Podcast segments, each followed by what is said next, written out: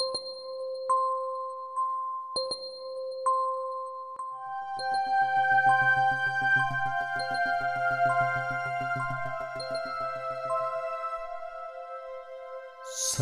Podcast നമസ്കാരം. Cycle പോഡ്കാസ്റ്റിലേക്ക് ശ്രോതാക്കൾക്ക് സ്വാഗതം. സെക്സ് എഡ്യൂക്കേഷൻ കേരളയുമായി ചേർന്ന് നടത്തുന്ന പോഡ്കാസ്റ്റാണ് ഇത്തവണ നമ്മൾ സൈക്കിളിൽ അപ്ലോഡ് ചെയ്യുന്നത്. നമുക്കൊരു കാര്യം അറിയാം. സിനിമ എന്ന് പറയുന്ന ഒരു മീഡിയം എത്രത്തോളം ഇൻഫ്ലുവൻസ് ഉണ്ടാക്കാൻ പറ്റാവുന്ന ഒരു മീഡിയ ആണെന്നുള്ളത് നമുക്ക് എല്ലാവർക്കും അറിയാം. ഒരു പക്ഷേ സിനിമയിൽ കാണിക്കുന്ന കാര്യങ്ങൾ നമ്മൾ സമൂഹത്തിൽ മിമിക്ക് ചെയ്യാറുണ്ട് അല്ലെങ്കിൽ അനുകരിക്കാറുണ്ട്. അതുപോലെ തന്നെ സമൂഹത്തിലുള്ള കാര്യങ്ങൾ സിനിമയിലും റിഫ്ലക്റ്റ് ചെയ്യാറുണ്ട്. അതൊരു പരസ്പരം ഇങ്ങനെ പാരലായിട്ട് വെച്ച കണ്ണാടികളെ പോലെ സിനിമയും സമൂഹവും ആക്ട് ചെയ്തുകൊണ്ടിരിക്കുകയാണ്. അപ്പോൾ ഇന്ന് നിങ്ങൾ ടൈറ്റിലിൽ കണ്ടതുപോലെ നമ്മുടെ കൂടെയുള്ളത് ഈ അടുത്ത് ആമസോൺ പ്രൈമിൽ റിലീസായ വളരെ നല്ല രീതിയിൽ സെലിബ്രേറ്റ് ചെയ്യപ്പെട്ട സാറാസ് എന്ന സിനിമയുടെ സ്ക്രിപ്റ്റ് റൈറ്ററാണ് ഡോക്ടർ അക്ഷയ് ഹരീഷ്. അപ്പോൾ നമുക്ക് നേരിട്ട് നമ്മളുടെ ഇന്നത്തെ എപ്പിസോഡിലേക്ക് കിടക്കാം. So Akshay welcome to cycle podcast. ഒരുപാട് സന്തോഷം വന്നതിൽ. അപ്പോൾ ഈ സാറാസ് എന്ന് പറയുന്ന ഒരു സിനിമ ക്രിയേറ്റ് ചെയ്യുന്ന സമയത്ത് അതിന്റെ ആദ്യത്തെ സൃഷ്ടിയുടെ ഒരു തോട്ട് അല്ലെങ്കിൽ അത് റൈറ്റ് അല്ലെങ്കിൽ ഒരു എഴുതുന്ന സമയത്ത് ആസ് എ റൈറ്റർ എവിടെ നിന്നാണ് ഈ ഇതിന്റെ പ്യുവർ ആ ഒരു വൺ മൊമെന്റ് തോട്ട് ഉണ്ടല്ലോ? അത് എവിടെ നിന്നാണ് വന്നത് ആക്ച്വലി എങ്ങനെ ഈ തോട്ട് വന്നു എന്ന് ചോദിക്കുകയാണെങ്കിൽ ബേസിക്കലി നമ്മൾ ചുറ്റും കാണുന്നുണ്ടല്ലോ. അപ്പൊ എന്ന് നമ്മൾ ഭയങ്കരമായിട്ട് ഗ്ലോറിഫൈ ചെയ്യപ്പെടുന്ന ഒരു കൺസെപ്റ്റ് അല്ലെങ്കിൽ ഭയങ്കര റൊമാന്റിസൈസ് ചെയ്തിട്ട് സ്ത്രീകളുടെ മേൽ അടിച്ചേൽപ്പിക്കുന്ന ഒരു കാര്യമാണ് ഈ മാതൃത്വം എന്ന് പറയുന്നത്. അതായത് അവർ അമ്മയാവാതിരിക്കുന്ന ആൾക്കാർക്ക് അല്ലെങ്കിൽ അമ്മയാവാൻ ആഗ്രഹമില്ലാത്ത ആളുകൾക്കൊക്കെ അവരെന്തോ ഒരു സെക്കൻഡ് ഗ്രേഡ് ആൾക്കാരെ പോലെയാണ് എപ്പോഴും നമ്മൾ കാണാറുള്ളത്. അത് ഭയങ്കര ഒരു ട്രോമയോ അല്ലെങ്കിൽ ഭയങ്കര ഒരു പ്രഷറും അവരെ മേൽ ക്രിയേറ്റ് ചെയ്യുന്ന ഒരു സാധനമാണ് അത് ബേസിക്കലി ഈ ഒരു ഐഡിയയുടെ സ്പാർക്ക് എന്റെ മനസ്സിൽ വന്നു വെച്ച് കഴിഞ്ഞാൽ നമ്മുടെ സുഭാഷ് ചന്ദ്രൻ സാറിന്റെ ഒരു സമുദ്രശില എന്നൊരു പുസ്തകം ഞാൻ ഈ സാറുമായിട്ടുള്ള ഡിസ്കഷൻ ഇങ്ങനെ ഒരു പ്ലോട്ട് ആലോചിക്കുക എന്നൊക്കെ പറഞ്ഞപ്പോൾ ഇങ്ങനെ രണ്ട് മൂന്നും കാര്യങ്ങളൊക്കെ ഇങ്ങനെ പ്ലോട്ടിലൊക്കെ പറഞ്ഞു. പക്ഷെ അതൊന്നും അത്ര ഇൻട്രസ്റ്റിംഗ് ആയി തോന്നിയില്ല. ആ സമയത്ത് ഞാൻ വായിച്ചുകൊണ്ടിരിക്കുന്ന പുസ്തകം അതായിരുന്നു. അപ്പം ആ ബുക്കിന്റെ ഒരു ഫസ്റ്റ് ഹാഫ് എന്ന് പറയുന്നത് മെയിൻലി ഒരു അമ്മയുടെ കഥയാണ് സത്യം പറഞ്ഞാൽ. ഒരു ഒരു ട്വന്റീസിലേക്ക് കടന്ന ഒരു അസുഖബാധിതനായ ഒരു മകനെ ടേക്ക് കെയർ ചെയ്യുന്ന അതോടൊപ്പം തന്നെ എന്താ പറയാ അമ്മയുടെ അവരുടെ അമ്മ ഒരു ആക്സിഡന്റ് പറ്റി ഒരു സൈഡ് തളർന്നു കിടക്കുന്നു.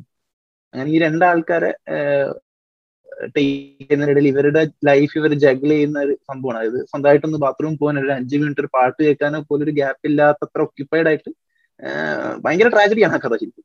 അപ്പോ അത് വായിച്ചപ്പോഴാണ് ശരിക്കും ഞാൻ പെട്ടെന്ന് ഇങ്ങനെ അയ്യോ ഇത്രക്ക് അതായത് സ്വന്തമായിട്ടല്ലേ സ്വന്തം ആഗ്രഹങ്ങൾക്കോ സന്തോഷങ്ങൾക്കോ ഒരു ടൈം കൊടുക്കാൻ പോലും പറ്റാത്തൊരു സിറ്റുവേഷനിൽ ജീവിക്കേണ്ടി വരുന്നത് അത് എൻജോയ് ചെയ്യുന്നില്ല എന്നൊരാൾ പറഞ്ഞാൽ പ്രത്യേകിച്ച് ഒരു സ്ത്രീ പറഞ്ഞു കഴിഞ്ഞാൽ അതിൽ നമുക്ക് ആരെയും തെറ്റു പറയാൻ പറ്റില്ലല്ലോ.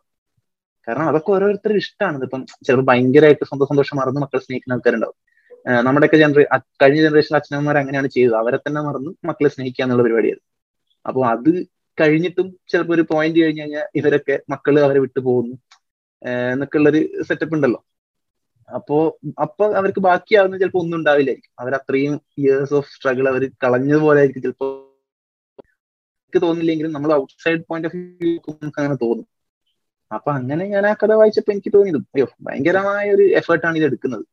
പിന്നെ നമ്മൾ ചുറ്റും നോക്കുമ്പോൾ കാണുന്ന ഇതിന്റെ തന്നെ പല വേരിയൻസ് ആണ് നമ്മളെ ചുറ്റും കാണുന്നത്. ഇപ്പം നമ്മുടെയൊക്കെ അമ്മമാരൊക്കെ തന്നെ അവരൊക്കെ അവരുടെ പേഴ്സണൽ സന്തോഷങ്ങളോ പേഴ്സണൽ ഇതിന്റെയൊക്കെ മേലെ നമ്മുടെ ഫാമിലിയുടെയും അല്ലെ മക്കളുടെയൊക്കെ സന്തോഷം വെച്ചിട്ടാണ് അവരെല്ലാ കാര്യങ്ങളും എന്ത് ചെറിയ കാര്യം ചെയ്യുന്നത് പോലും അങ്ങനെയാണ് ബേസിക്കലി ഇപ്പൊ അതിപ്പോ ഒരു പുതിയ മൊബൈൽ ഫോൺ വാങ്ങുന്നതാണെങ്കിൽ നമ്മൾ നമ്മുടെ പഴയ ഫോൺ നമുക്ക് കൊടുത്തിട്ട് നമ്മളൊരു പുതിയ മൊബൈൽ ഫോൺ വാങ്ങുകയാണ് അപ്പോൾ അപ്പോ അങ്ങനെ എല്ലായിടത്തും ഈ ഒരു സംഭവം നമ്മൾ കാണുന്നതാണ്. അപ്പോ അങ്ങനെ തോന്നുകയാണ് ഇപ്പൊ ഒരു എന്താ പറയാ ഇന്നത്തെ ജനറേഷനിലെ കുറച്ചുകൂടെ ഒരു എന്താ പറയാ സ്വന്തം സന്തോഷങ്ങളും സ്വന്തം ആഗ്രഹങ്ങൾക്കൊക്കെ പ്രയോറിറ്റി കൊടുക്കുന്ന അതൊട്ടും ഒരു മോശം കാര്യമായി കാണാത്ത അതൊരു മൊട്ട മോശം കാര്യമായിട്ട് കാണേണ്ട ആവശ്യമുണ്ടെന്ന് എനിക്ക് തോന്നുന്നില്ല. അങ്ങനെയുള്ളൊരു പെൺകുട്ടിയുടെ കഥ അല്ലെ അങ്ങനെ ഒരു പെൺകുട്ടി ചിന്തിച്ചാൽ വാട്ട് വിൽ ഹാപ്പൺ എന്നൊരു തോട്ടിൽ നിന്ന് വന്നതാണ്. ഓക്കെ ഇപ്പൊ അക്ഷയ് പറഞ്ഞ മദർഹുഡ് ട്രാപ്പ് എന്ന് പറയുന്ന പോലെയുള്ള സംഭവങ്ങളൊക്കെ നമ്മൾ ഇതുവരെ സമൂഹത്തിൽ വേണ്ട രീതിയിൽ പ്രാധാന്യം കൊടുത്ത് ചർച്ച ചെയ്തിട്ടുണ്ടോ എന്നുള്ളതൊക്കെ ഒരു ചോദ്യമാണ്. അപ്പം അക്ഷയ് ഇപ്പം അത് ആ ഒരു സാഹിത്യ സൃഷ്ടി റെഫറൻസായി പറഞ്ഞത് ഒരുപാട് സന്തോഷം. അതല്ലാതെ നമ്മൾക്ക് പരിചയമുള്ള നമ്മൾക്ക് അടുത്തറിയാവുന്ന കാര്യങ്ങൾ കഥാപാത്രങ്ങൾ സംഭവങ്ങൾ അടുത്തുകൂടെ വരാറുണ്ട് എന്ന് കേട്ടിട്ടുണ്ട് എഴുത്തിന്റെ ഒരു ഘട്ടത്തിൽ. അത്തരത്തിൽ സാറാസിനെ കുറിച്ച് പറയുന്ന സമയത്ത് അത്തരത്തിൽ എന്തെങ്കിലും ഒരു ഒരു തോട്ട് അല്ലെങ്കിൽ അങ്ങനെ എന്തെങ്കിലും കാര്യങ്ങളുണ്ടോ? ആ അപ്പം ചുറ്റുമുള്ള നമ്മൾ ചുറ്റും നമ്മൾ കാണാറുണ്ട്. നമുക്കൊക്കെ ഒരുപാട് എന്റെ ഒക്കെ മെഡിക്കൽ കോളേജിലൊക്കെ നമ്മുടെ കൂടെ ഒക്കെ പഠിച്ച ഒരുപാട് സ്ത്രീ സുഹൃത്തുക്കൾ.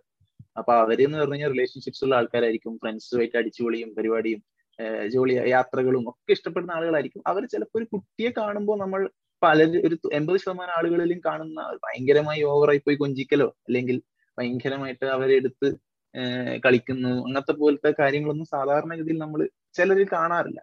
അപ്പോ അങ്ങനെയുള്ള ക്യാരക്ടേഴ്സിനെ എപ്പോഴും നമ്മൾ കണ്ടിരുന്നത് ഭയങ്കര അവരെന്തോ നെഗറ്റീവ് ആയിട്ടുള്ള ആൾക്കാരാണ്. അവരെന്തോ എന്താ പറയുക ഒരു ഡീമണൈസ് ചെയ്യപ്പെട്ടു പോകുന്ന ഒരു ക്യാരക്ടേഴ്സ് ആണ് എപ്പോഴും പക്ഷെ ഞാൻ കണ്ടിട്ടുള്ളവരൊന്നും അങ്ങനെയല്ല. അവർ ചിലപ്പോ ഒരു കിഡ് എന്ന് പറയുന്ന അല്ലെ പ്രസവിക്കാന്നൊക്കെ പറഞ്ഞാൽ അവർക്ക് ഭയങ്കര ഒരു പേടിയായിരിക്കാം.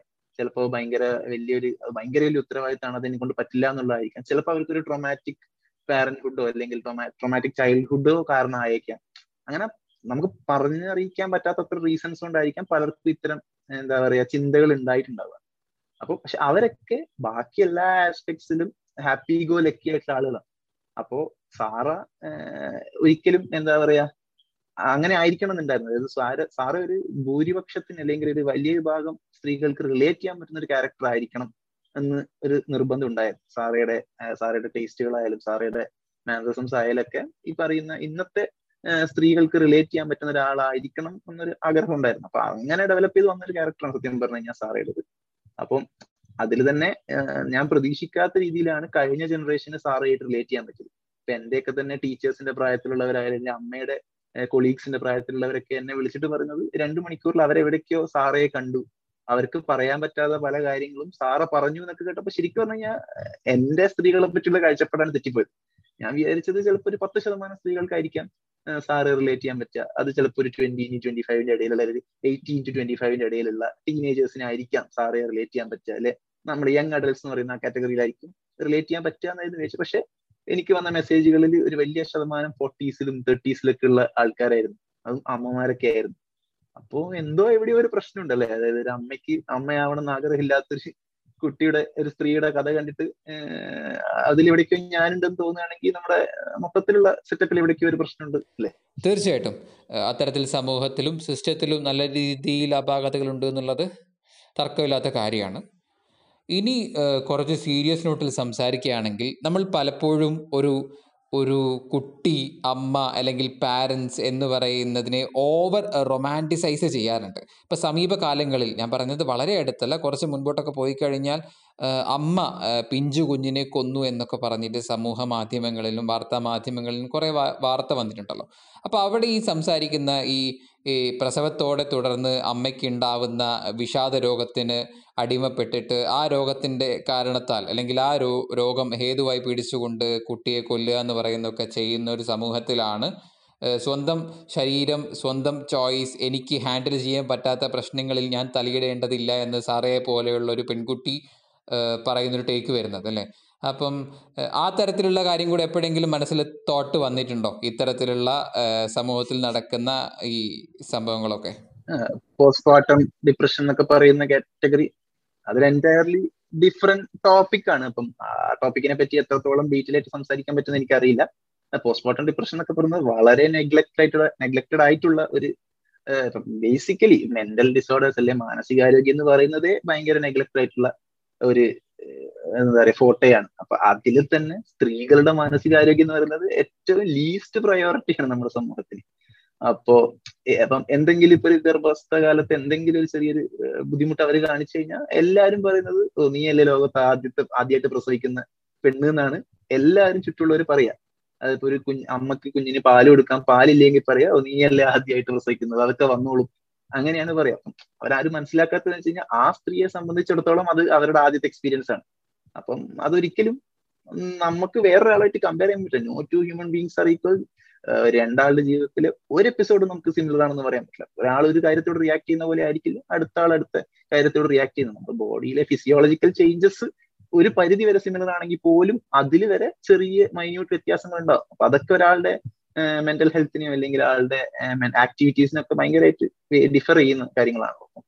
ജനറലൈസ് ചെയ്യാതിരിക്കുക കഴിയുന്നത്. അതാണ് എനിക്ക് ഈ ഒരു കാര്യത്തിൽ പറയാനുള്ളത്. അപ്പം ഓരോന്നും ഓരോ ഇൻഡിവിജ്വൽസിന്റെ കേസാണ് അപ്പോ അത് നമുക്ക് പറയാൻ പറ്റില്ല. നമ്മൾ മറ്റൊരാളുടെ തോട്ട് പ്രോസസ്സിനകത്ത് കയറി നിന്ന് നമുക്ക് അത് അനലൈസ് ചെയ്യാൻ പറ്റാത്തിടത്തോളം കാലം നമ്മൾ ആരുടെ കാര്യത്തിലും ജഡ്ജ്മെന്റിൽ ആവാതിരിക്കുക എന്ന് എനിക്ക് പറയാം സാറ എന്നുള്ള ക്യാരക്ടറുമായിട്ട് റിലേറ്റ് ചെയ്യാൻ പറ്റുന്ന ആളുകൾ അല്ലെങ്കിൽ ആ കഥയിലൂടെ നമ്മളിവിടെ സംസാരിച്ച ചില വിഷയങ്ങളുണ്ട്.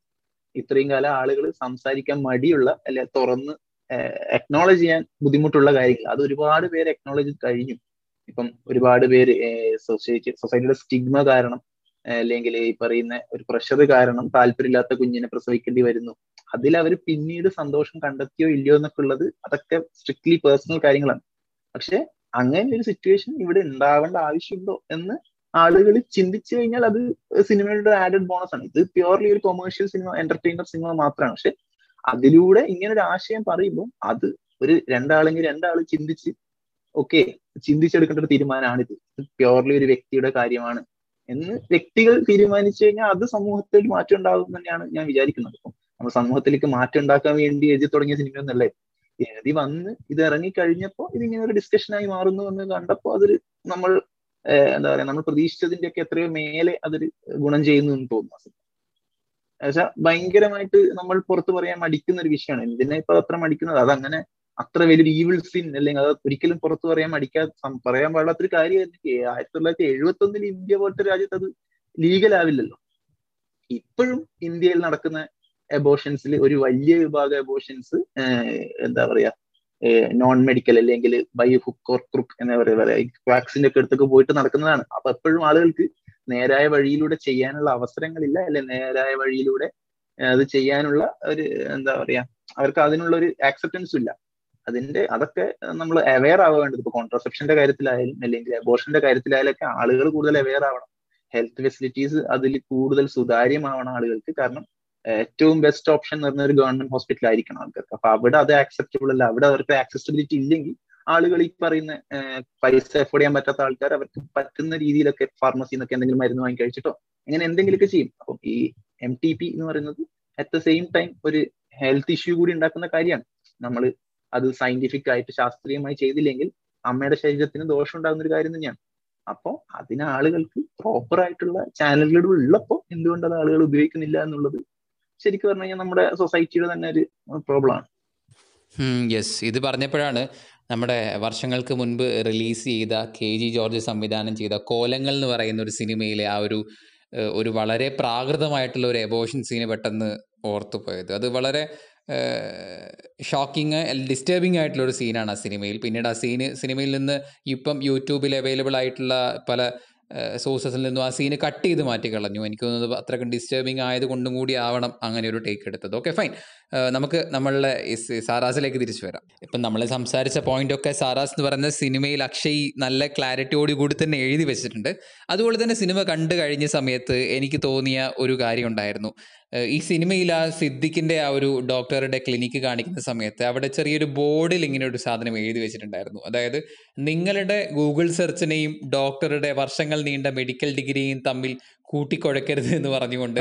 അത് റൈറ്റർ എന്ന നിലയിൽ നിങ്ങളുടെ ടേക്ക് ആണോ അതോ അല്ല അത് ആർട്ട് ആർട്ടും ഡയറക്ടർക്കും കൂടി ചേർന്ന് ചെയ്തതായിരിക്കണം. കാരണം അത് സ്ക്രിപ്റ്റിലുള്ള സാധനം എന്നല്ല അത് ബേസിക്കലി ആ സമയത്ത് ഹോസ്പിറ്റൽ ചിലപ്പോൾ ആ ഹോസ്പിറ്റലിൽ തന്നെ ഉള്ളതാണോ എന്ന് എനിക്കറിയില്ല അപ്പൊ നമ്മുടെ ഇതിൽ എന്താ പറയാ ആ ഷൂട്ടിംഗ് ലൊക്കേഷനിൽ ഞാൻ കാര്യമായിട്ട് പോയിട്ടുണ്ടായിരുന്നില്ല. അപ്പോ ആ സെറ്റിൽ അത് ഡയറക്ഷൻ ആർട്ട് ടീമിന്റെ ഒക്കെ ക്രിയേറ്റിവിറ്റി ആയിരിക്കാം ബാക്കി സാധനങ്ങളൊക്കെ. അത് കുറെ പേര് ഇങ്ങനെ നോട്ട് ചെയ്തെടുത്ത് പറഞ്ഞിട്ടുണ്ടായി. ഞാനും ഫസ്റ്റ് കാഴ്ചയിൽ അത് ശ്രദ്ധിച്ചിട്ടുണ്ടായിരുന്നില്ല. രണ്ടാമത് കണ്ടപ്പോഴാണ് അങ്ങനെ ഒരു സാധനം പിന്നിലുണ്ടല്ലോ.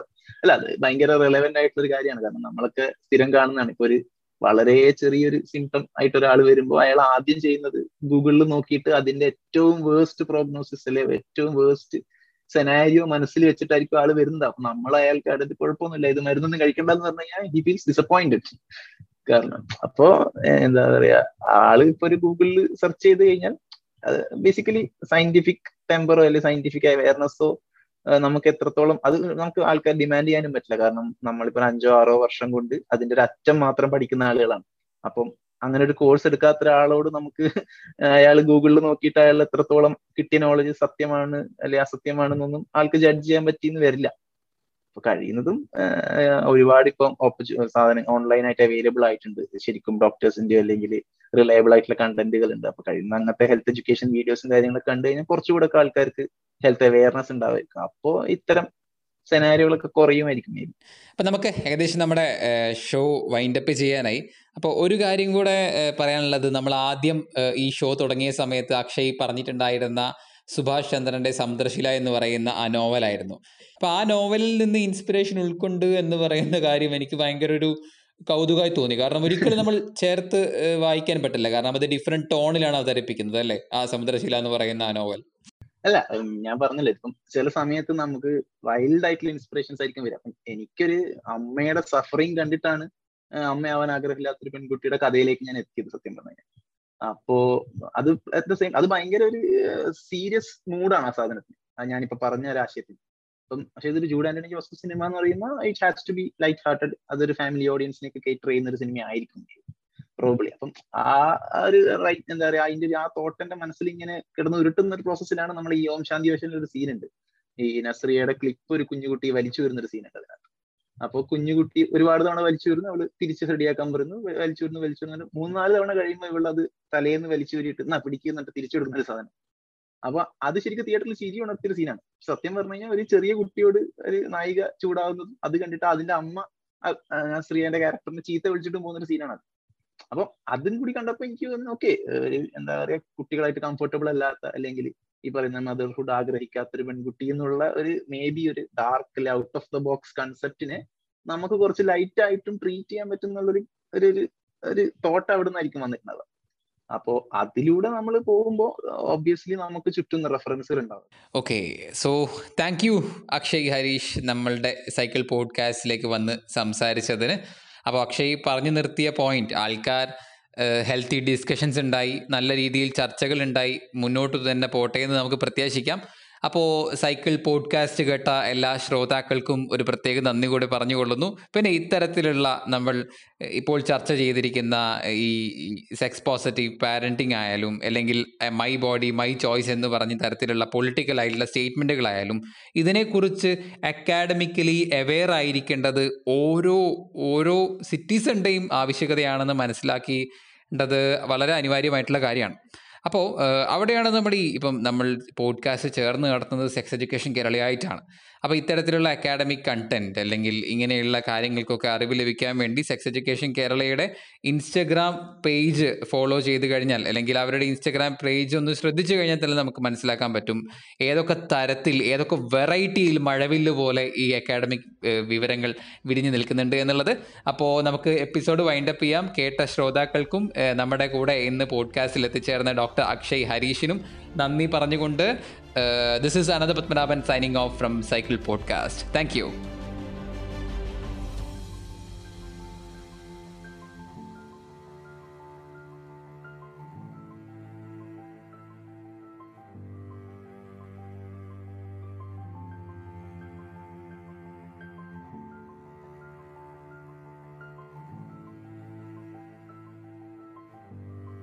Cycle Podcast.